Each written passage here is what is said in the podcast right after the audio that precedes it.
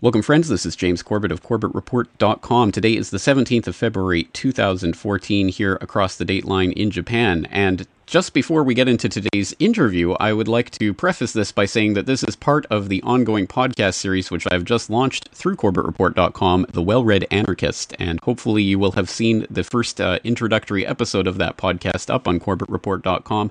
For those who haven't, I'll put the link in the show notes so you can go and check that out.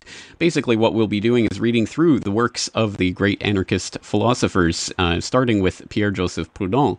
And we're going to be uh, prefacing each uh, each writer that we look at in this podcast series with a conversation about the life, work, and writing of that uh, thinker and putting that into the historical context.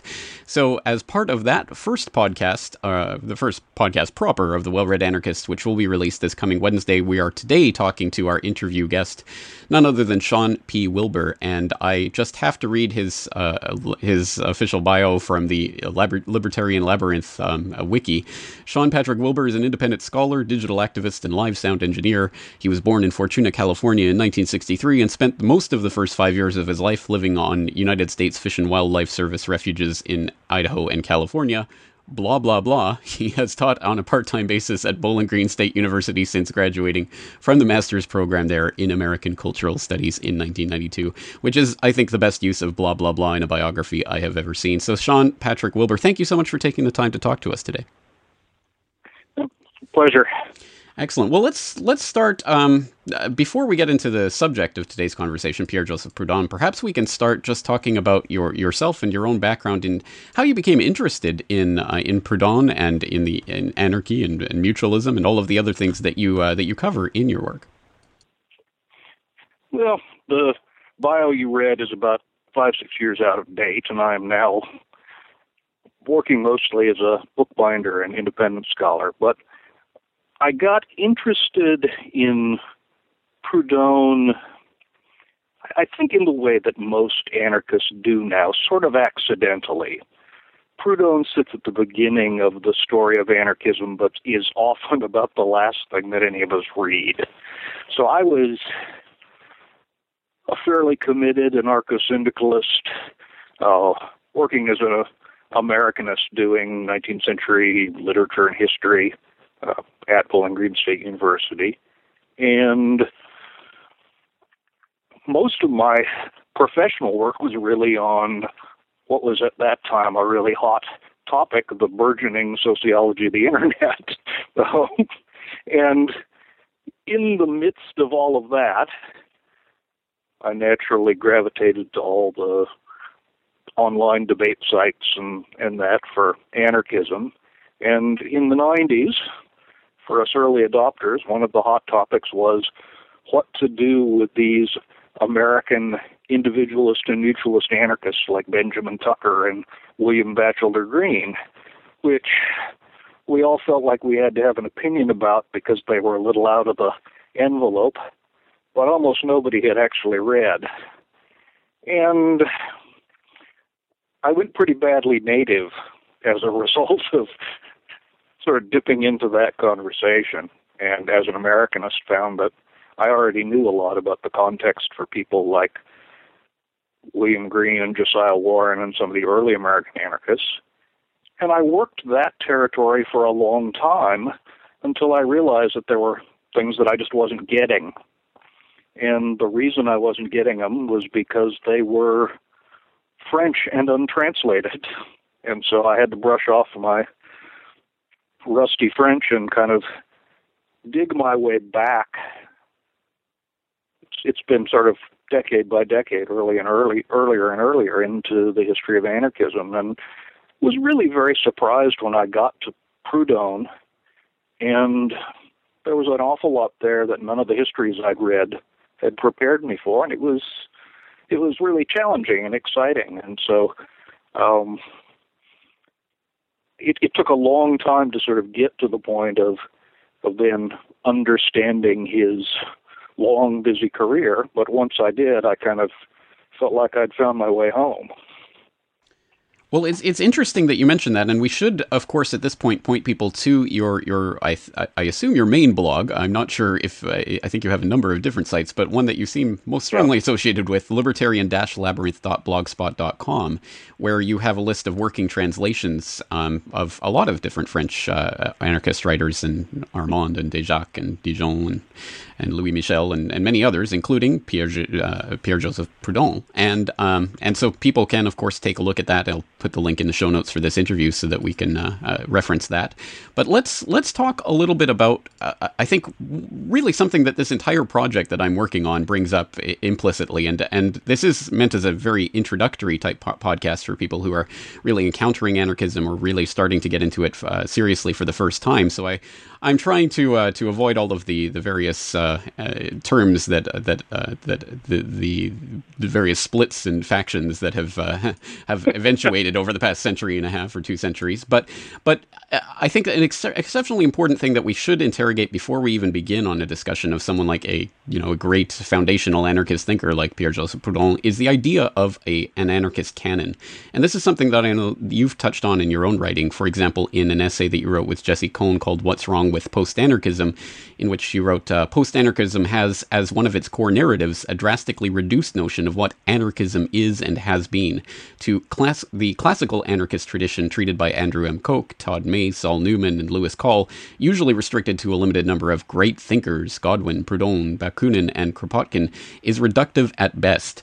As the late John Moore noted in his review of the political philosophy of post-structuralist anarchism, post-anarchists omit any mention of second wave or contemporary anar- anarchism, reducing a living tradition to a dead historical phenomenon called classical anarchism. So I suppose, as perhaps a way of introducing and really launching this podcast in general, perhaps we should question the uh, the usefulness of a podcast like this in the first place.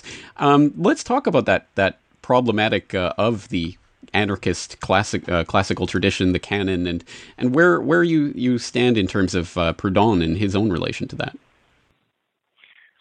Well, I you know we can.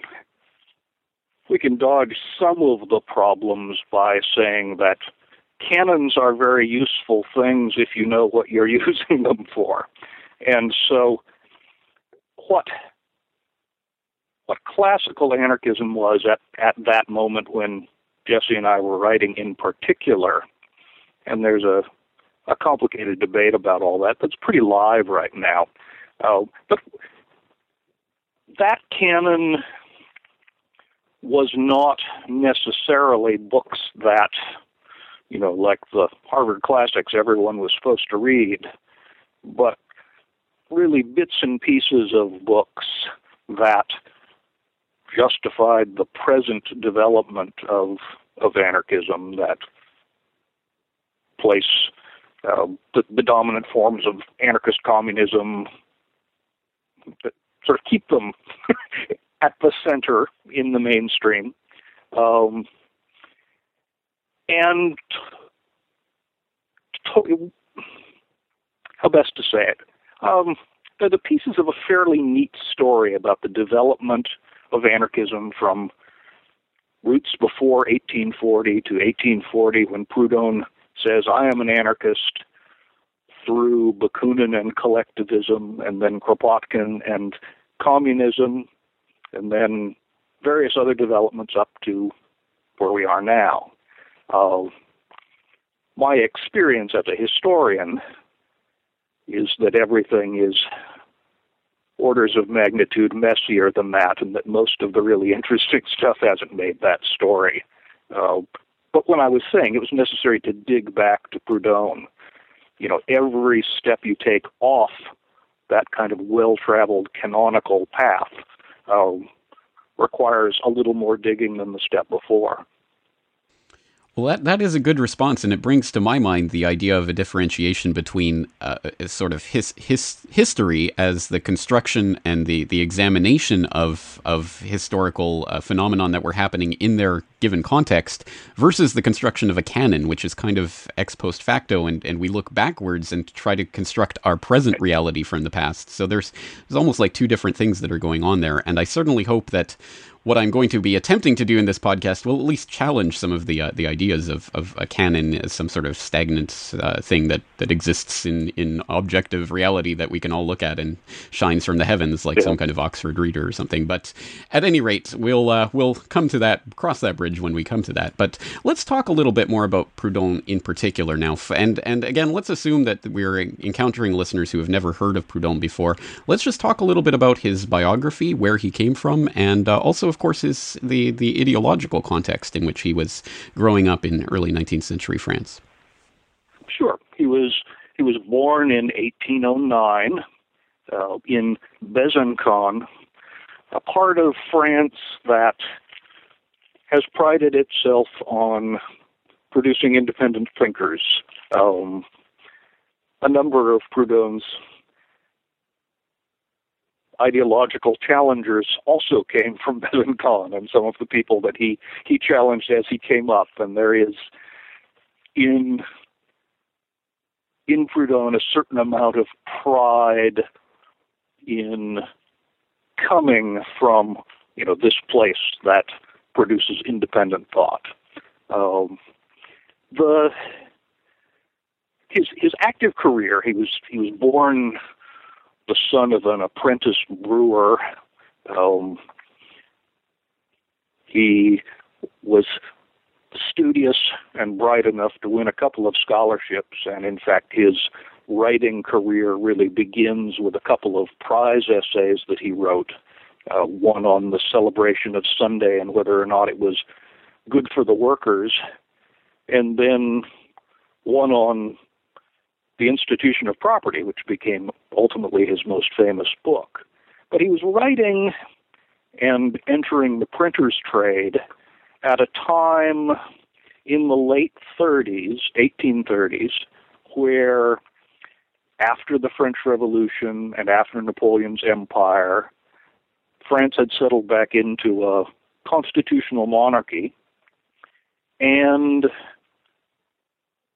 what would become, I think, what we now know as radical socialism was bubbling up in various areas as kind of the defense of the working classes by social science.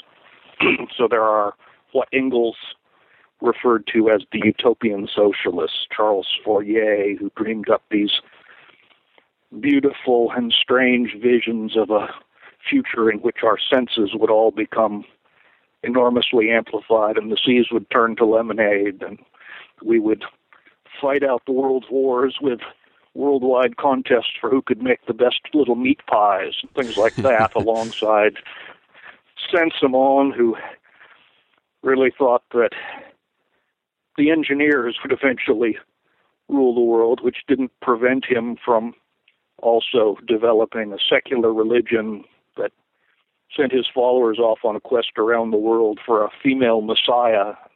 It's a it's a period where there are a lot of remarkable and kind of remarkably mixed ideas loose in the world, and they do have that utopian character in that they're well outside the envelope of what we think of as politics now, and often came down to what now I think we would take to be a kind of pseudoscientific belief that if you just found the right model, you could fix everything. Now, Proudhon thought of himself as in a scientific tradition, this budding social scientific tradition, and he had printed books for Fourier and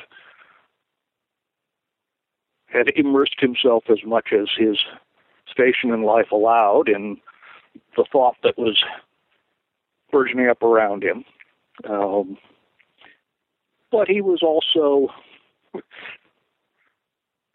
a, a, a bit removed from the culture of Paris and probably not entirely ready to be the guy who everybody would frighten with the stories of the man who had said, "Property is theft," which was probably the most famous thing he ever said.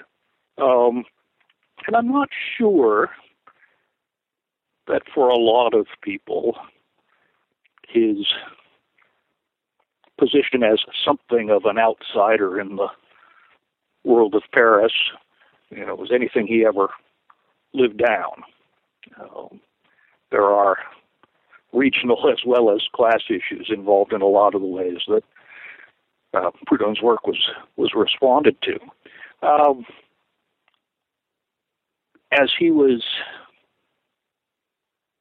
coming into his own, of course, the constitutional monarchy was on its way to an end in eighteen forty-eight as part of the wave of revolutionary activity in Europe.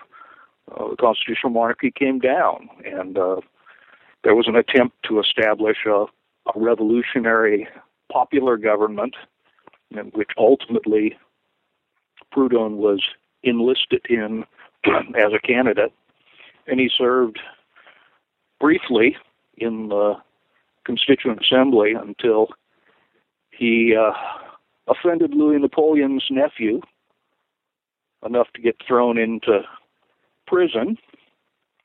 And, of course, by eighteen fifty-one, eighteen fifty-two, the Republic had ended with a coup d'etat, and Louis Napoleon had established himself as an emperor.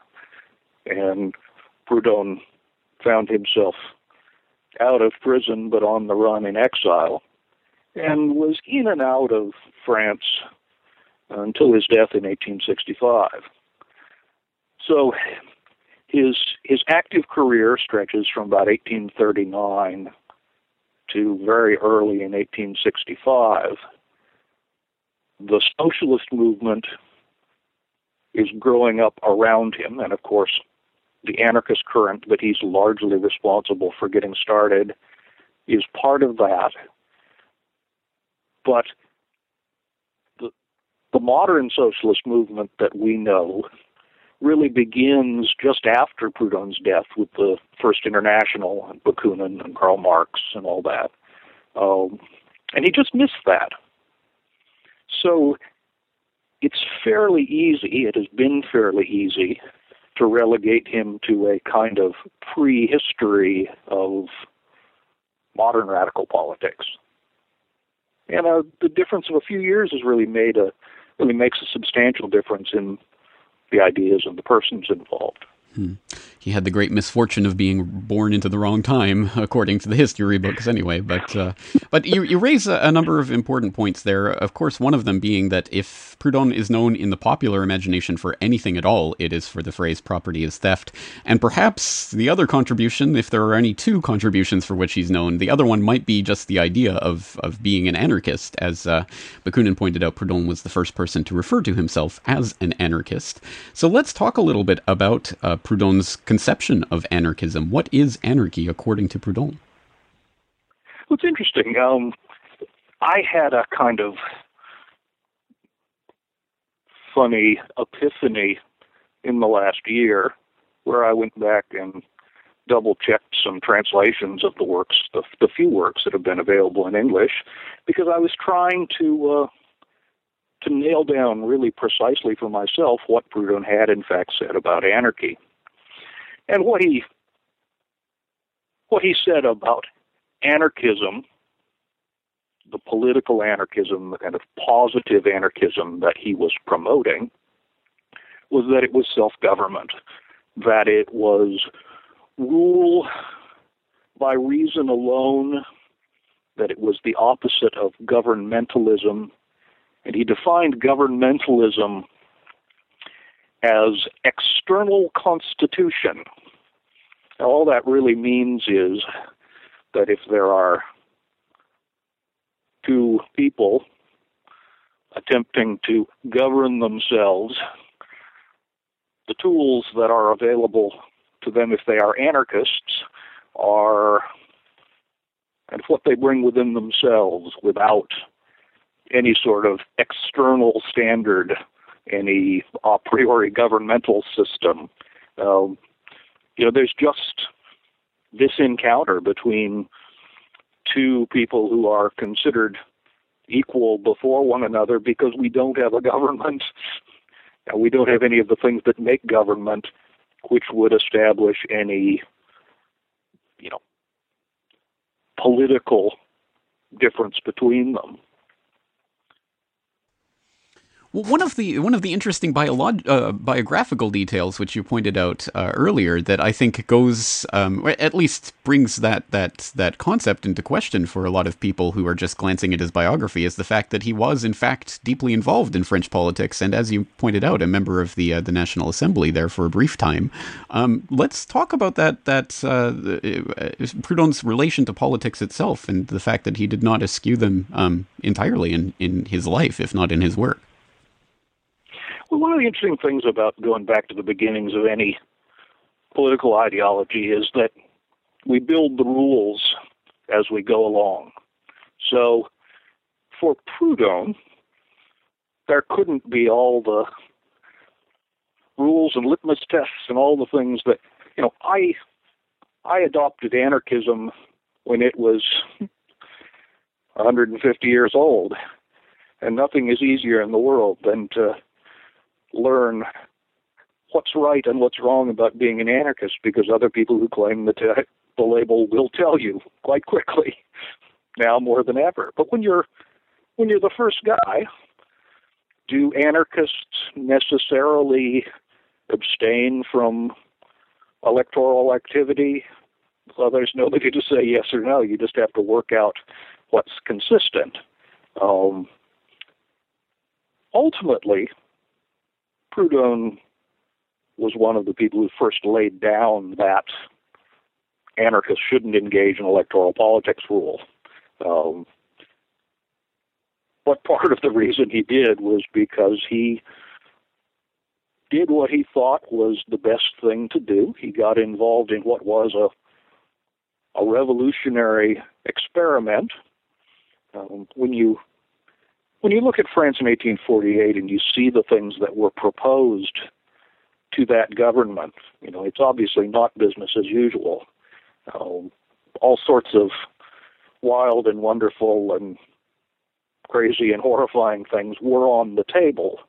Um, and that sort of thing couldn't really last for very long. And Proudhon's falling afoul of Louis Napoleon and his imprisonment was one of the clear signs that, you know, it, it wasn't going to last for any length of time. But really, Proudhon was kind of fighting a rearguard action by the time he accepted the candidacy. The, the what we call the Revolution of eighteen forty-eight happened in April, and then there were not much after that what are known as the June days, where the masses of the people, or significant portions of them, felt like maybe the doors were all sliding shut for them again. And they came out into the streets, and the provisional government, well, it gunned them down there sometimes. Uh, it, it repressed the June uprisings, and Proudhon was horrified, and I think a little uncertain about, you know, what, what the other alternatives could have been. It certainly raised the stakes dramatically for him. And then, of course, prison raised the stakes and exile raised the stakes. Um, he was a pretty bad politician. He really wanted to focus on on ideas.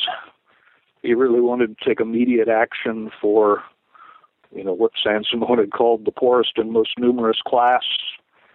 Um, he said the things that one ought to say to power that don't keep you in politics very long.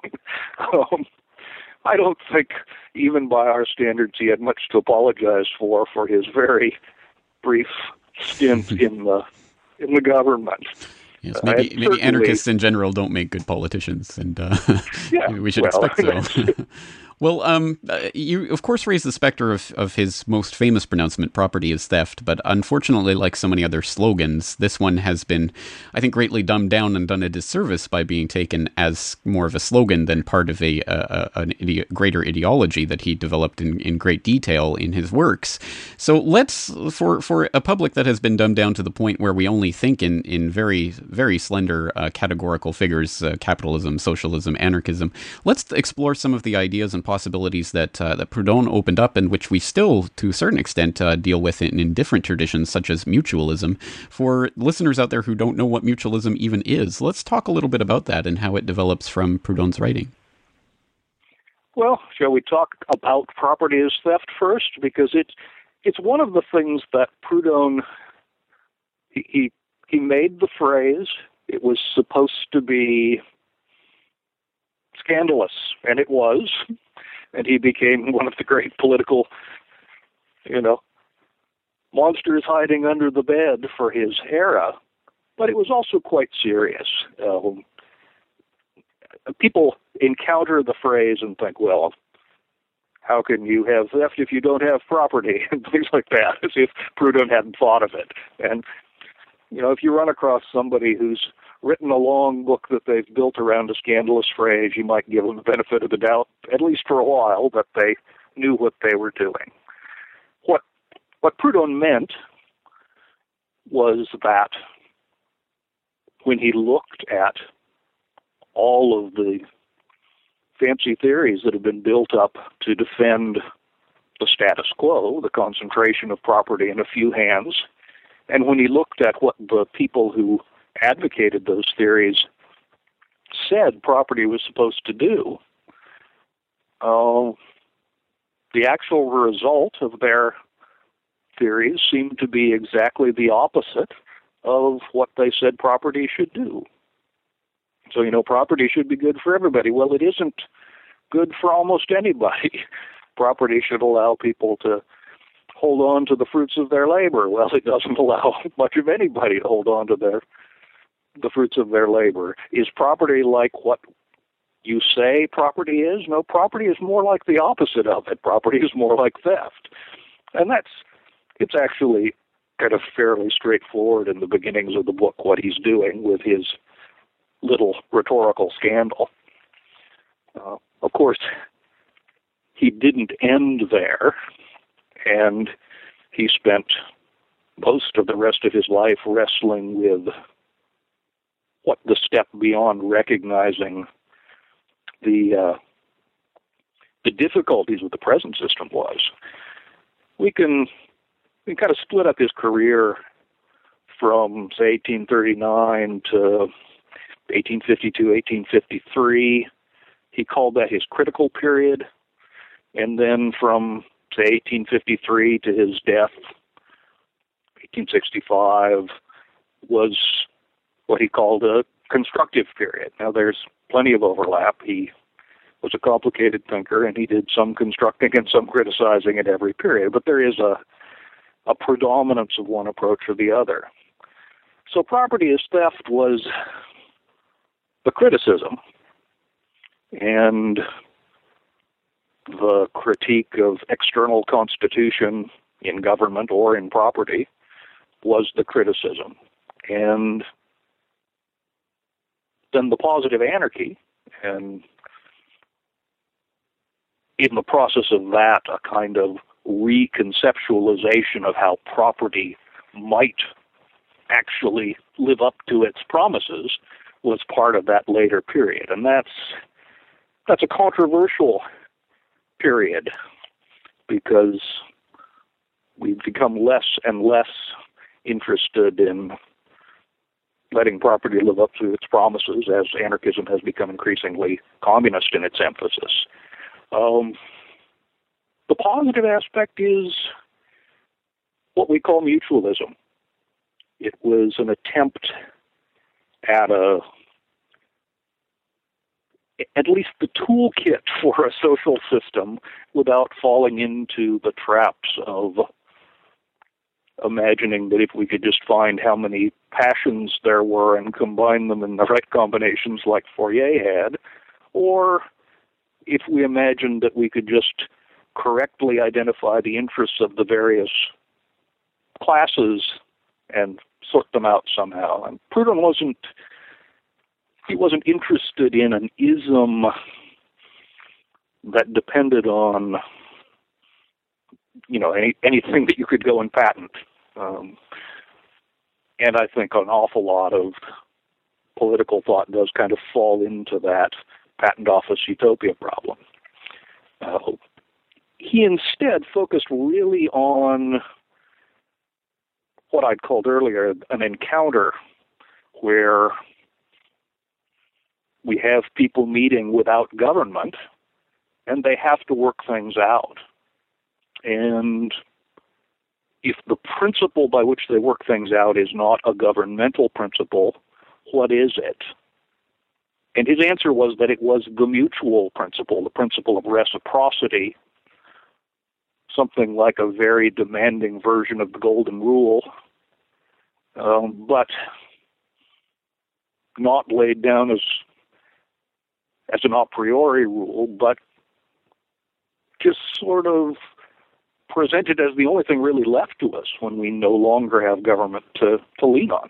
You know, you and I encounter one another, and since we don't have any means of regulating ourselves, one another, our relationship in an a priori manner, then we kind of have to come to terms. And, and that's that's mutuality. Well, one of the interesting parts that, that this raises is having this conversation in English between two Anglophones is that, of course, not all of uh, Proudhon's work have been widely translated into English. And, of course, that does create certain problems in terms of the perspective that English speakers might have about Proudhon's philosophy versus people, for example, sure. French speakers who actually are familiar with it. And I understand you are engaged in translations of uh, Proudhon's work uh, yourself. And again, we will link to that in the show notes for this interview, so people can go and read through your working translations. But let's talk about that and how that shapes the, the English language uh, understanding and perception of Proudhon. Well, you know, it, it's always what, what's accessible to us as history and what's accessible to us in terms of our political, ideological choices is going to be limited by what's available in our language.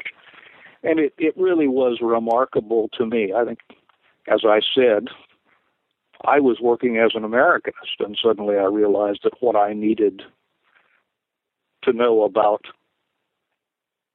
English speakers like us was stuff that was in French.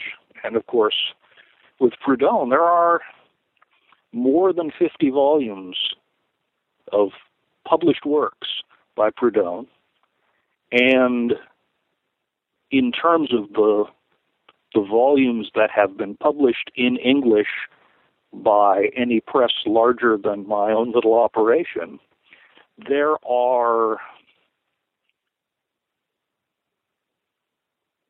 well, there's one, actually. There's What is Property, and the, the second memoir on property that followed it. It was published in the nineteenth century. We have one of the two volumes of the System of Economic Contradictions, Um, and we have parts of two other works, The Principle of Federation and a, a book he wrote aimed at Louis Napoleon right after the coup d'etat. And then there have been bits and pieces, short essays, until very recently when A K Press published a, a nice collection, um,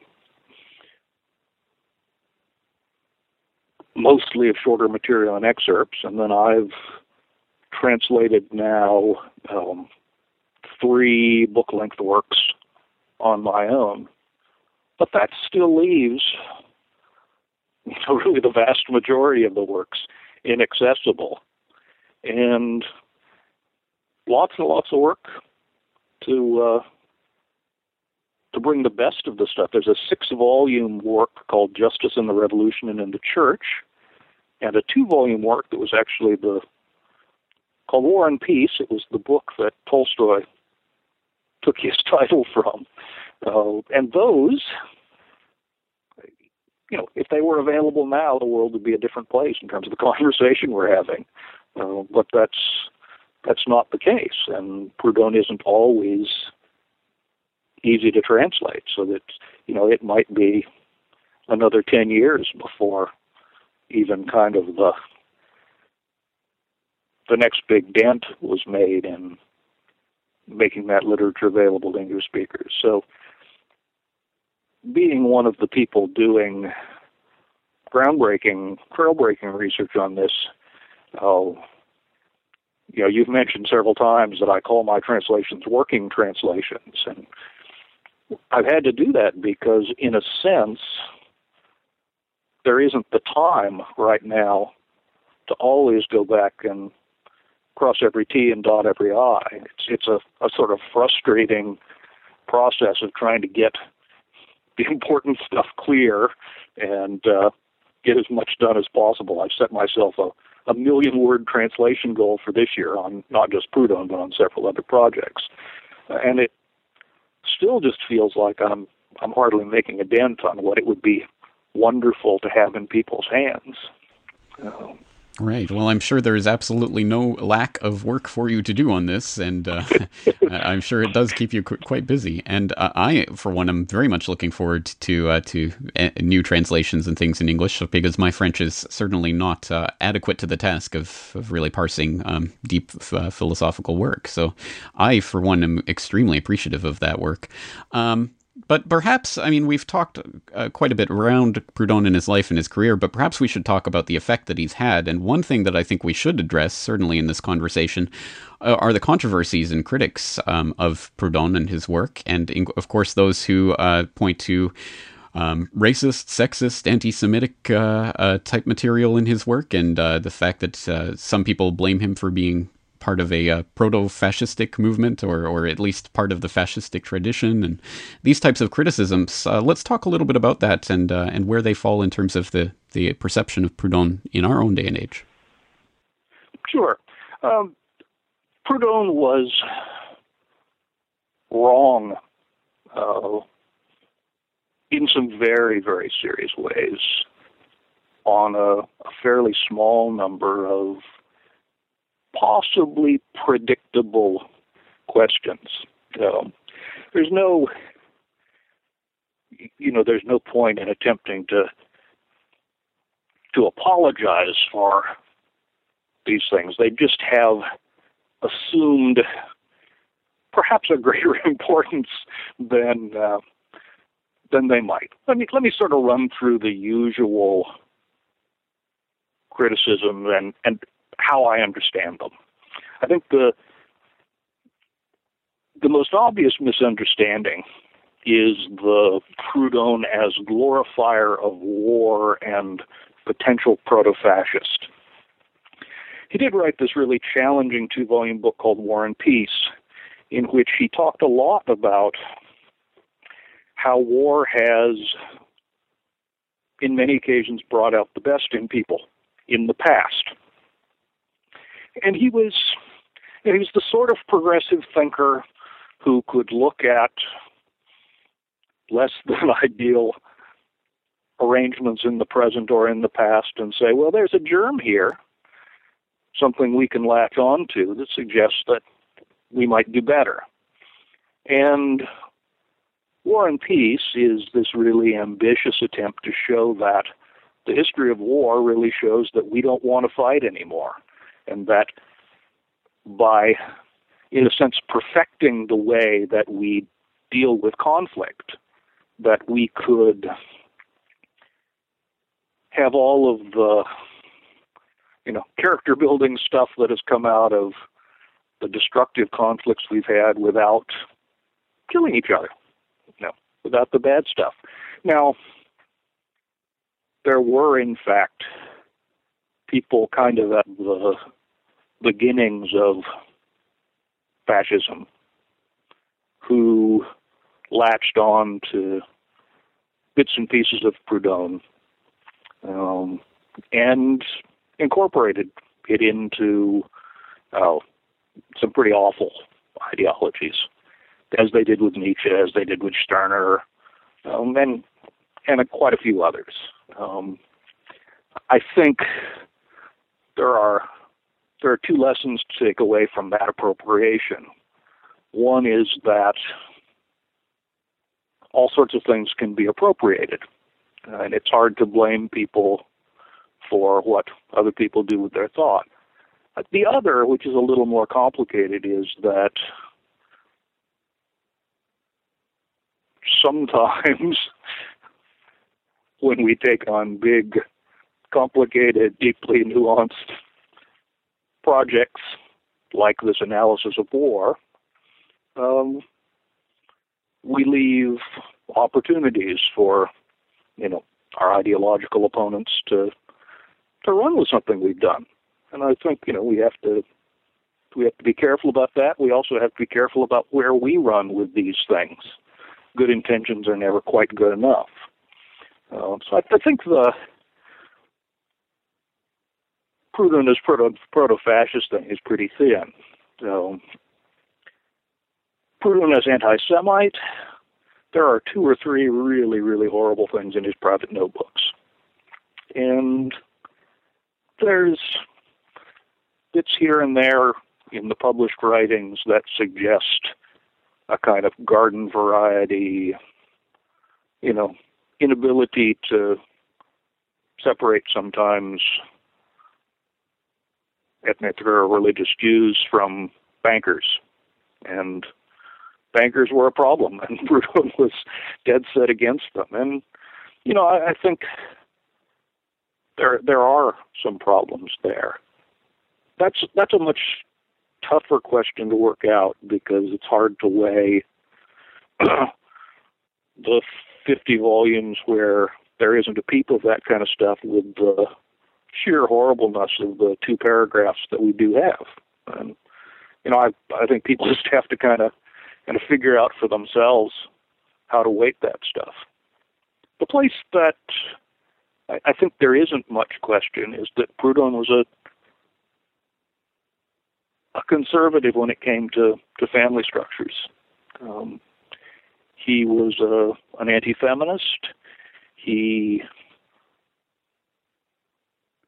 in the process of rationalizing his anti-feminism, wrote some pretty rotten books. Uh, but he's, in all that stuff, he's really torn himself. You'll, you'll read his Catechism of Marriage, where he's trying to show how kind of heteronormative family relations between married couples are, in fact, the basis of justice in society. And, you know, there's some good stuff there. He's got a social basis of society when he's talking about justice. He thinks that women and men are equal. Uh, some of it would be really forward-thinking if the way that he understood the specific differences, the gender differences, wasn't so damn backward. And, and it really is. And it's, you know, I had to hold my nose and wade through all the details of that stuff to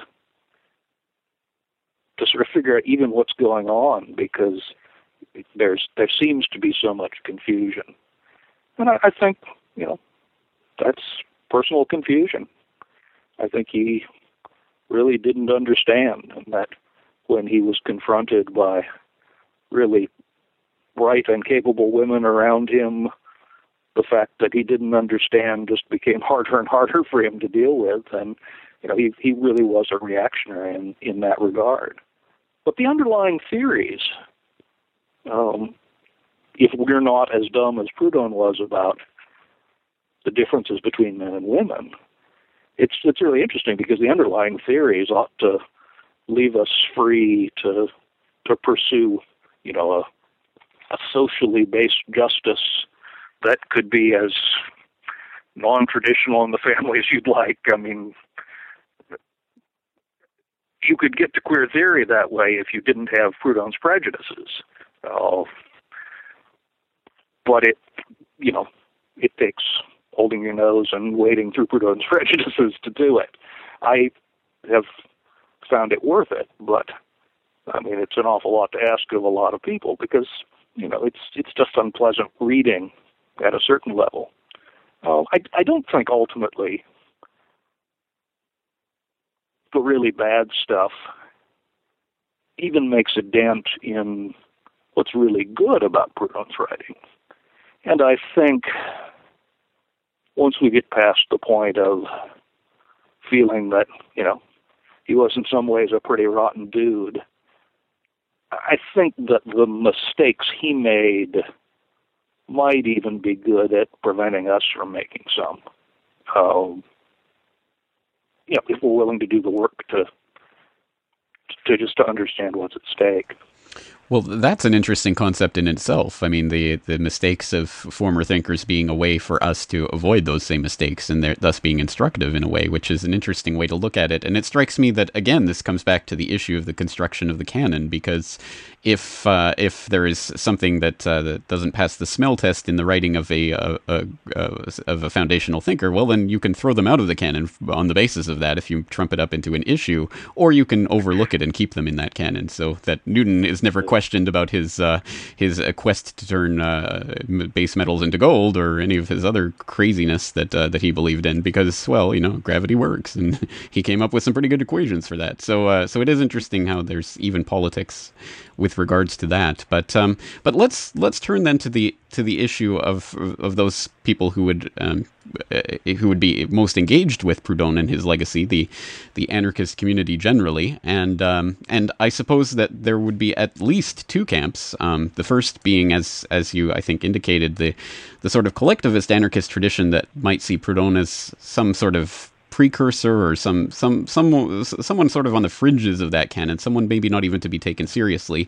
And then I suppose there are the people who do take Proudhon seriously and still do um, include him as a as a car, core part of the anarchist tradition. I suppose let's let's talk a little bit about that and, and who these groups are and, and why they perceive him in different ways. Well, you know, there's in the English-speaking world, there's a basic problem that sometimes the people who still love Proudhon do it on a basis that's as thin and sometimes wrong as those who hate Proudhon.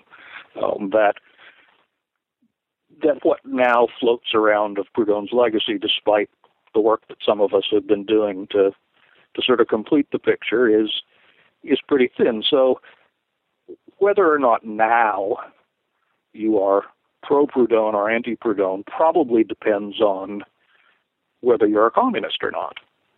Um, the the three major phases of what we might call social anarchism, setting aside the real individualists for now, um,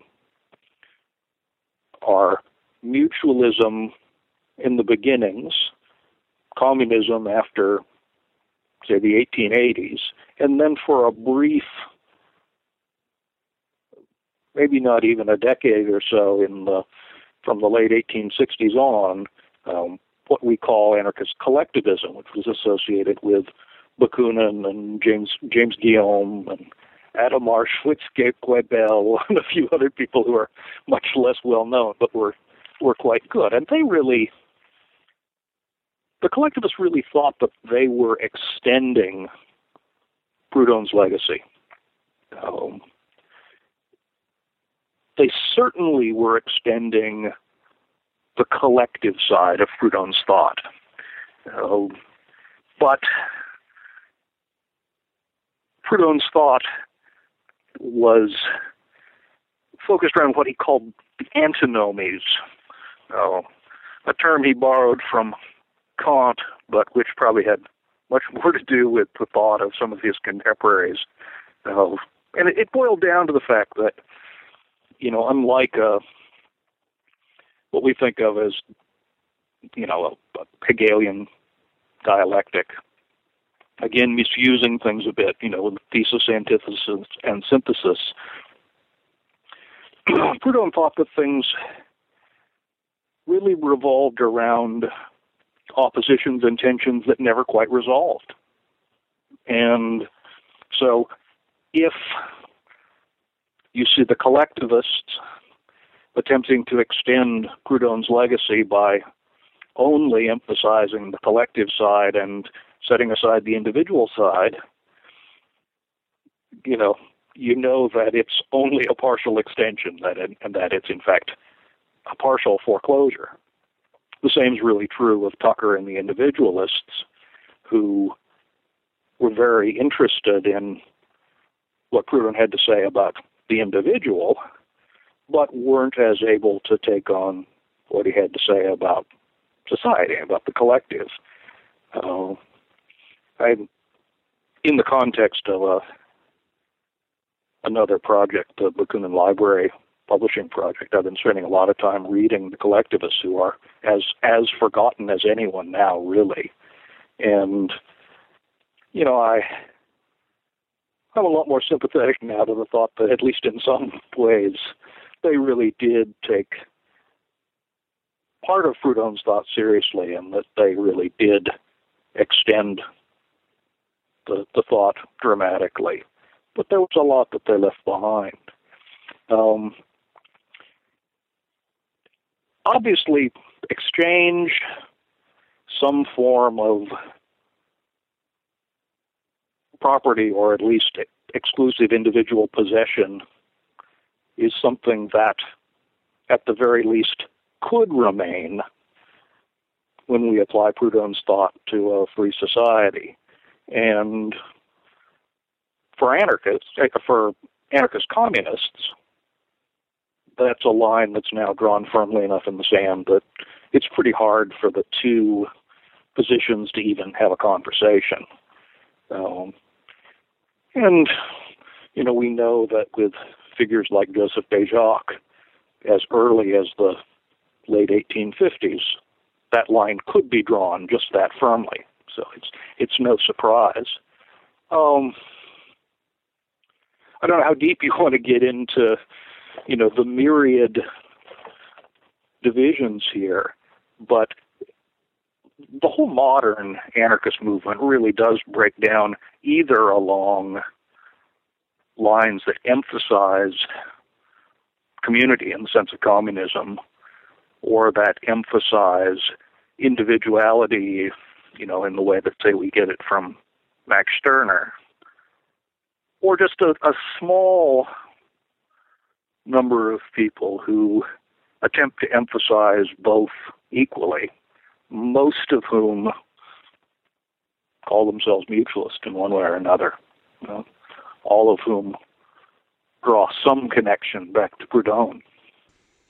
It's very interesting. Well, I think we will leave the analysis of modern-day anarchism there for now, because that is an yeah, entirely yeah. other subject that could take hundreds of hours of explication. But uh, but I think in drawing in drawing this analysis of Proudhon to a close, um, I, I suppose any any other thoughts that you have about Proudhon or his his place not only in, in anarchist tradition, but really, I guess, in the in the broader tradition of philosophy generally, political philosophy.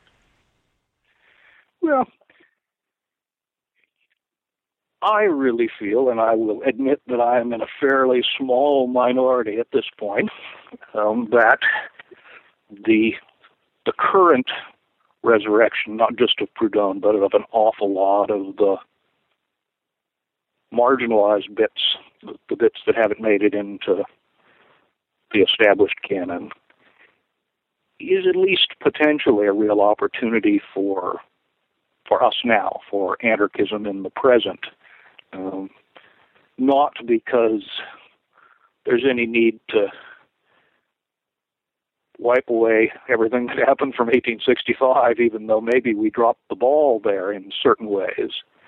But I think be, because what we, it remains untapped, particularly for English speakers, in Proudhon, particularly in his mature work, in the the history of the application of his ideas um, in the cooperative movement, in collectivism, in other aspects of anarchism, gives us first an opportunity to kind of reread that history um, and enrich it in the process.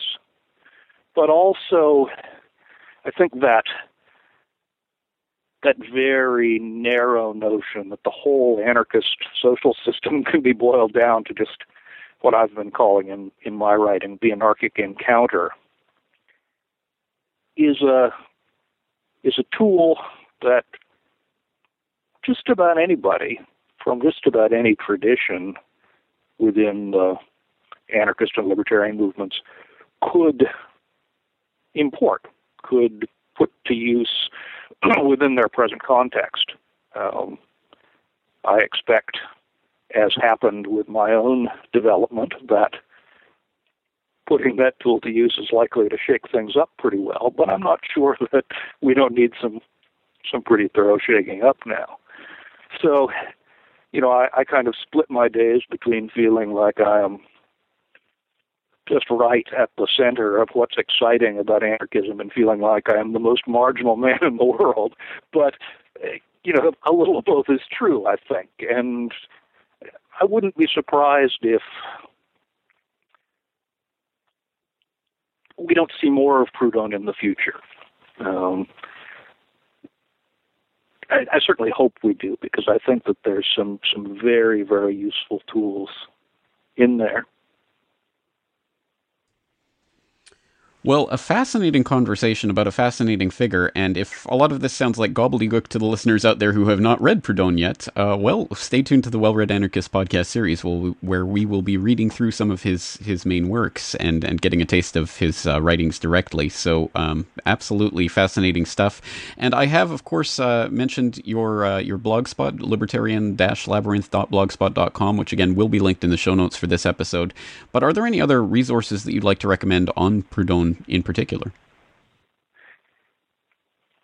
Um, there is a there's a mutualism site at mutualism dot info, which has some of the more introductory level material, and which I expect I'm actually going to be working on quite a bit more in the near future. Uh, and I think there are some some useful bits there. Uh, I certainly, for people who want a taste, can recommend the uh, the A K Press anthology, Property is Theft, which Ian McKay put together. If you read that, uh, find my translation of The Philosophy of Progress online. Uh, it's kind of the missing method chapter. And also, just if you're going to wade into Proudhon, you know, be kind to yourself. Take your time. it's it's a long time and conceptually quite a distance from us. And there's a lot there, but uh, it, it takes a little digging. Well, then let's uh, let's get uh, roll up our sleeves and start uh, doing that uh, dirty work, because someone has to do it. All right, excellent. Well, Shawn Patrick Wilbur, it has definitely been uh, a pleasure talking to you, and I certainly hope this will not be your last appearance on the Well-Read Anarchist podcast series. Again, for people who are playing at home, you can play along. Uh, go, go to Corbett Report dot com, and there is a Well-Read Anarchist podcast feed, so you can subscribe specifically to that feed. Or, of course, if you're subscribed to the general Corbett Report podcast feed, you will, uh, sorry, the general Corbett Report feed, you will also get the Well-Read Anarchist series. Uh, Shawn Patrick Wilbur, it's been a pr- pleasure talking to you. Thank you for your time today. Thank you.